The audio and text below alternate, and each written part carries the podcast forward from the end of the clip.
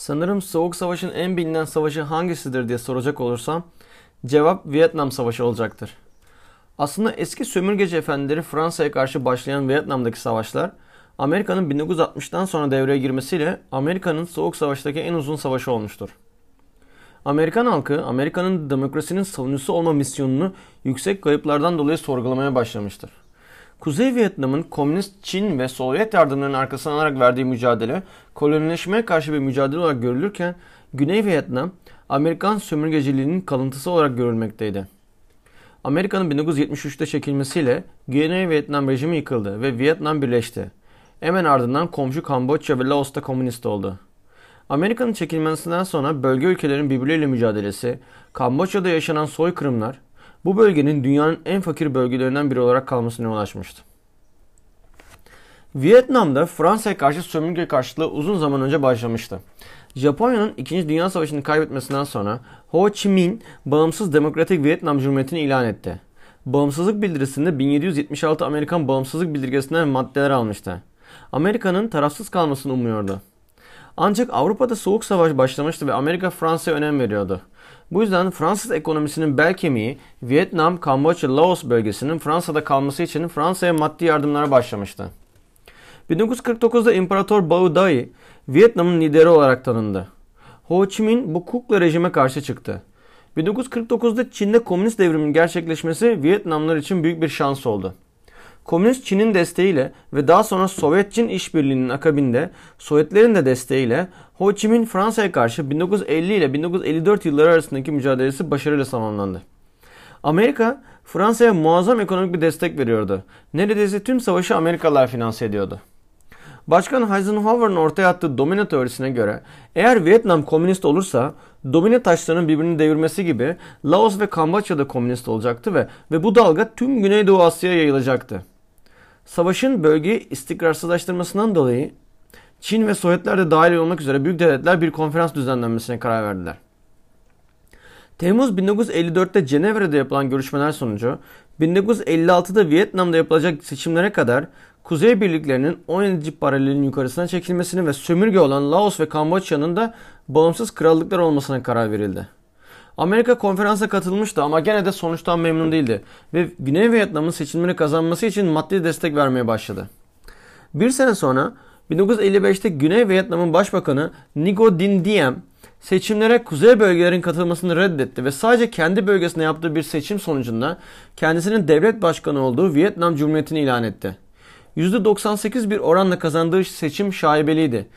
Örneğin bir şehirde 450 bin seçmen varken oradan 600 bin oy alması gibi. Amerika, Güneydoğu Asya'nın güvenliği için kurduğu SEOTA işbirliği örgütü ile Güney Vietnam'a askeri garanti de vermekteydi. Çin'in bölgeyi komünist yapmasının engellenmesi gerekiyordu ve containment politikası Çin'e karşı başlamıştı.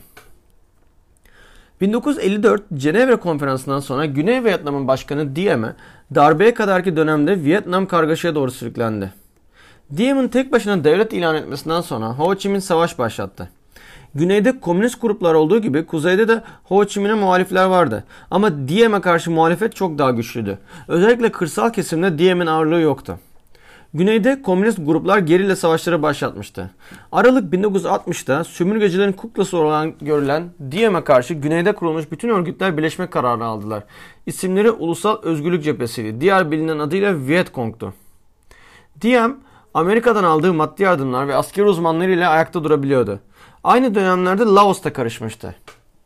1954'te Cenevre'de bağımsızlığını kazanan Laos'ta milliyetçi lider Souvanna Phouma 1957'de ülkenin tarafsızlığını ilan ederek Pathet Lao isimli Komünist Parti ile birlikte koalisyon kurdu. Bir sene sonra CIA'nin tertip ettiği bir darbeyle iktidar devrildi. 1960'da Phouma iktidara geri dönmeyi başardı ama ülkede iç savaş patlak verince tekrar kaçmak zorunda kaldı. Sovyet desteği alan Pathet Lao Partisi Amerika tarafından desteklenen gruplarca devrilemiyordu ama savaştan herhangi bir neticeye varamıyordu. Bu yüzden 1961'de Cenevre'de Laos için yapılan görüşmeler sonucunda Laos'un ülkesinde başka bir ülkeye ait asker bulundurması ve çevre ülkelerdeki meselelere tarafsız kalması gerektiğine karar verildi. Phouma liderliğinde içinde komünistlerin de olduğu bir hükümet kurulmasına karar verildi. Ancak iç savaş gene de devam etti ve CIA gizli bir şekilde Phouma'yı desteklerken Kuzey Vietnam ve Sovyetler de Pathet Lao'yu destekliyordu. Üstelik Kuzey Vietnam, Laos ve Kamboçya üzerinden Güney Vietnam'a saldırılar düzenliyordu. Laos'ta bu gelişmeler yaşanırken Güney Vietnam'da Diem egemenliğini kaybetmek üzereydi. 1963 yılında toplu gösteriler, protestolar yaşanıyordu. Bir protestoda Budist bir rahip kendini ateşe vermişti. Amerika Diem'e karşı bir darbe girişimi olacağından haberdar oldu ve engellememeye karar verdi. 1 Kasım 1963'te Diem ve kardeşi öldürüldü. Onun yerine gelen askeri juntaların halk tabanında hiçbir karşılığı yoktu ve komünist Güney Vietnamlı Vietcong kuzeydeki Ho Chi Minh'den destek alıyordu. Vietnam'da ve Laos'ta kontrolün Amerika lehine kaybediliyor oluşu, Tayland, Kamboçya, Myanmar ve Endonezya'da da komünizmin güçlenmesine yol açıyordu.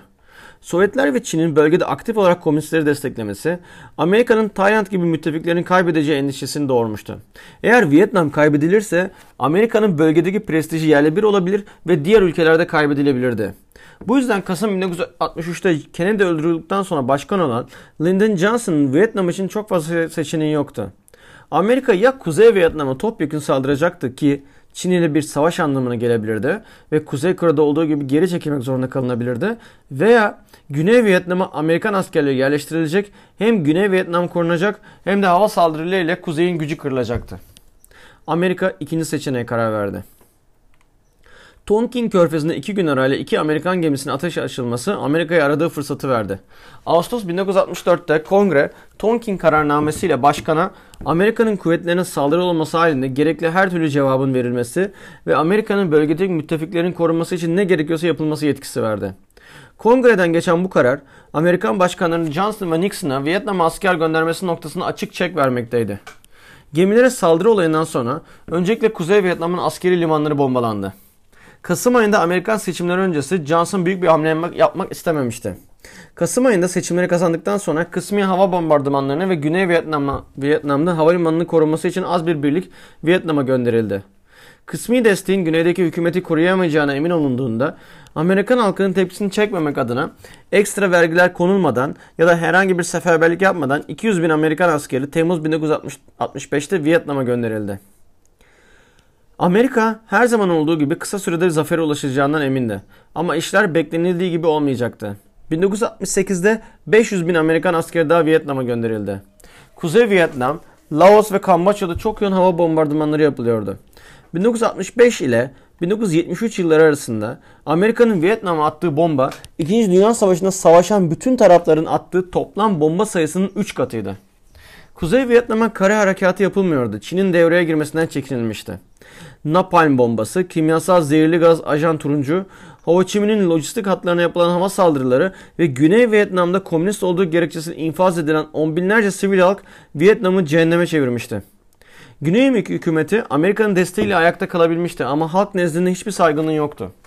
Ho Chi Minh'in güneydeki komünist orduyu desteklemeye devam etmesi tüm saldırılara rağmen durdurulamamıştı. Kuzey Vietnam hem Çin hem de Sovyetler tarafından yoğun olarak destekleniyordu. Amerika'nın Vietnam Savaşı kendi müttefikleri tarafından desteklenmedi. En yakın müttefiki İngiltere dahi bu savaşa dahil olmak istemedi. Amerika'nın da kendi içinde yoğun bir savaş karşı dava başlamıştı. Başkan Johnson'ın askeri harcamalar sebebiyle sosyal yardım programlarını askıya alması ve asker kayıpları Amerikan halkının nezdinde tepkileri günden güne arttırıyordu. Johnson ise zaferin yakın olduğunu iddia ediyor ve halktan zaman istiyordu. 1968 başında Vietcong'un başlattığı Tet saldırıları zaferin hiç de sanıldığı gibi yakın olmadığını gösteriyordu. Birçok Vietnam şehrine eş zamanlı başlayan büyük saldırılarda birinci hedef Güney Vietnam hükümetinin yıkılmasıydı. Ancak Amerikalıların 1100, Güney Vietnam birliklerinin 2300 kaybına karşılık Vietcong 40 bin ölü verdi ve bu amacına başarılı olamadı. İkinci hedef ise savaşın devam ettiği gerçeğini hem Amerika'ya hem de Amerikan halkına göstermekti ve bu hedefte başarılı olundu. Ho Chi Minh'in bir Amerikalı askere karşılık 1000 tane Vietnam askeri bile feda etsem savaşı gene de ben kazanırım dediği söylenir. Gerçekten de verilen büyük kayba rağmen moral üstünlüğü Kuzey Vietnam'daydı. 1968 Amerikan seçimlerini rakip Cumhuriyetçi Parti adayı Richard Nixon kazandı. Nixon savaşı kaybetmeyi kabullenmek istemiyordu. Bu yüzden askerleri çekmiyordu ve Kuzey ile olası bir barışın peşindeydi. Ayrıca Nixon hem Çin hem de Sovyetler ile diyalog kurmuştu. Gene de Nixon Vietnam'da saldırılarını arttırmayı tercih etti ve Kuzey ile Güney arasında kurulan lojistik hatlarını bombalamaya başladı. Bu yollar Kamboçya'dan geçmekteydi. Kamboçya savaşa tarafsız kalmıştı ama Kamboçya'nın bombalanmaya başlaması onları da savaşa çekti. Üstelik Kamboçya liderinin darbeyle indirilmesinden sonra Amerikan askerleri Kamboçya'ya da girdi ve savaş genişledi. Aynı şekilde Laos'ta sevkiyat yolları bombalandı ve Amerika bu hareketleriyle Vietnam'dan sonra Laos ve Kamboçya'yı da kaosa sürüklemişti. Gene de Nixon Vietnamlaştırma politikasını devreye soktu. Amerikan askerleri parça parça çekilecekti ve askeri yardımlar vasıtasıyla Güney Vietnam birlikleri güçlendirilecek ve eğitilecekti. Program sonucu 1971 sonunda 500.000 Amerikan askerinin sayısı 140.000'e inmişti. Gene de Güney Vietnam birlikleri Amerikalılar kadar iyi değildi. Laos'u işgal girişimi hüsranla sonuçlanmıştı. 1972'ye gelindiğinde Amerikalılar artık bir anlaşma yapmak istiyordu. Zaten 1969'dan beri Henry Kissinger gizli bir şekilde Kuzeylilerle bir anlaşma zemini kovalamıştı. En nihayet Çin ve Sovyetlerin de Kuzey'e baskı yapması üzerine taraflar Ocak 1973'te Paris Barış Anlaşması'nı imzaladılar. Kuzey ve Güney resmi olarak ikiye ayrılmış iki devlet olacaktı. Ve Kuzey Güney'i işgal etmeyecekti ve Amerikan askerleri çekilecekti. Kissinger ve Kuzey Vietnamlı Le Duc Tho Nobel Barış Ödülü'ne layık görüldüler ama Le Duc Tho ödülü reddetti. Çünkü aslında savaş daha bitmemişti ve barış gelmemişti. Kuzey Vietnam halen güneyde faaliyetlerine devam ediyordu ve Amerikalılar da hava desteği ve maddi yardımlarla Güney'i ayakta tutmaya çalışıyordu. Ancak Amerikan Kongresi'nin başkanın yetkilerini kısması ve Kamboçya'dan geri çekilme kararı Nixon'ın elini bağlıyordu. Üstelik başkan iç politikada patlak veren Watergate skandalıyla uğraşıyordu. Ağustos 1974'te Nixon istifa etti. Başkan yardımcısı Gerald Ford başkan oldu ve Kongre 1975'te Güney Vietnam'a verilmesi planlanan 1,5 milyar dolarlık yardımı 700 milyon dolara indirdi. Kuzeyliler son bir taarruzla Güney'i işgal etmeyi planlamıştı. Koşullar Kuzey Vietnam lehineydi. 1975 senesinde Kuzey saldırıya geçti ve Güney şehirlerini bir bir ele geçirmeye başladı.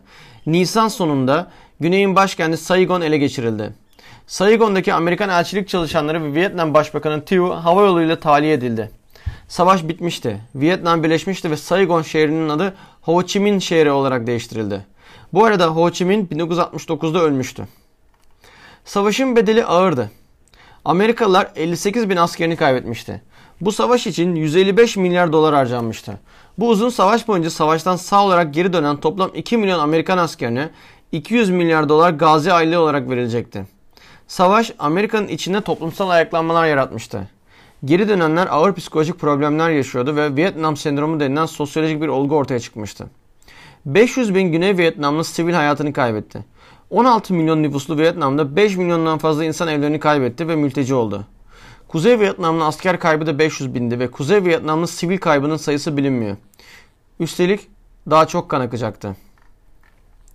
Vietnam'da komünist zaferinden hemen sonra Kamboçya'da Khmer Rouge, Laos'ta Pathet Lao iktidarı ele geçirdi. Hep bahsedilen domino teorisi gerçek olmuştu. Gene de korkulan monolitik bir komünizm yoktu. Hepsi komünist de olsa sömürgecilik karşıtı milliyetçi bir tabana dayanıyorlardı ve birbirlerinden farklılardı. Vietnam birleştikten sonra da ekonomik olarak yardıma ihtiyaç duyuyordu. Hem büyük bir savaştan çıkmışlardı, hem insan kayıpları çok büyüktü, hem de 700.000'i Amerika'ya kaçmak üzere 1 milyondan fazla Vietnamlı ülkeyi terk etmişti. Kalan Güney Vietnamlı işçi kamplarında çalıştırılıyordu. Çin yardımları kesmişti ve Sovyetler de görece azaltmıştı. Her ne kadar 1990'larda ekonomide reform yapmaya çalışsalar da Vietnam gelişmemiş bir ülke olarak kalmıştı. Kamboçya'da ise yaşananlar çok daha korkunçtu.